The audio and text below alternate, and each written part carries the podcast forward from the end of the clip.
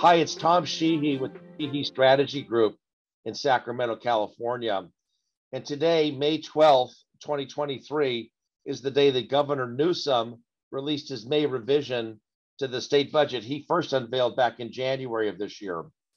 When Governor Newsom uh, provided his budget to the legislature back in January of 2023, that was a budget that was had to solve about a 21 and a half billion dollar budget deficit quite a change from last year when the governor was touting a budget surplus of almost $100 billion. The reality is, is that that surplus never really did show up. The state ramped its spending up higher, and then the revenue didn't come in. And now here we're sitting with a big budget deficit. So, what's changed since January is that the revenue picture has declined even further. And the May revision, uh, Governor Newsom told us today in his May revision the budget deficit is now at least $31 billion. There are a number of uh, budget analysts and revenue forecasters here in Sacramento and in the state that watch the, the state's budget that think that that number may actually grow considerably higher.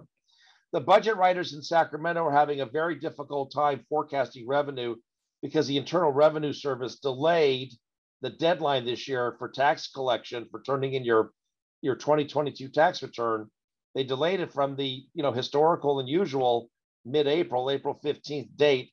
They've uh, pushed it back to October. And as a result of giving taxpayers a lot more time to turn in their taxes, um, we've seen a real drop off in estimated payments.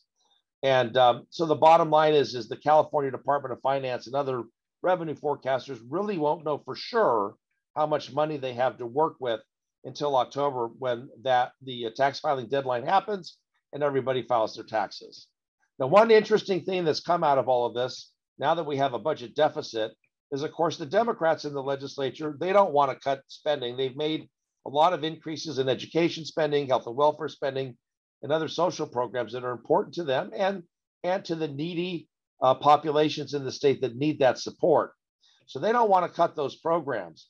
Knowing that they're facing now a $31 billion budget deficit, a couple of weeks ago, the Senate uh, Democrat caucus here in California came out with their budget plan on how to balance the budget.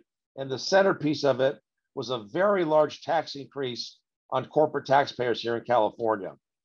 It's interesting to note that the same day, the same day that the Senate Democrats proposed a massive tax increase here in California, Governor Newsom came out and said he wouldn't support that in fact, he would not sign such a bill if it came down to his desk.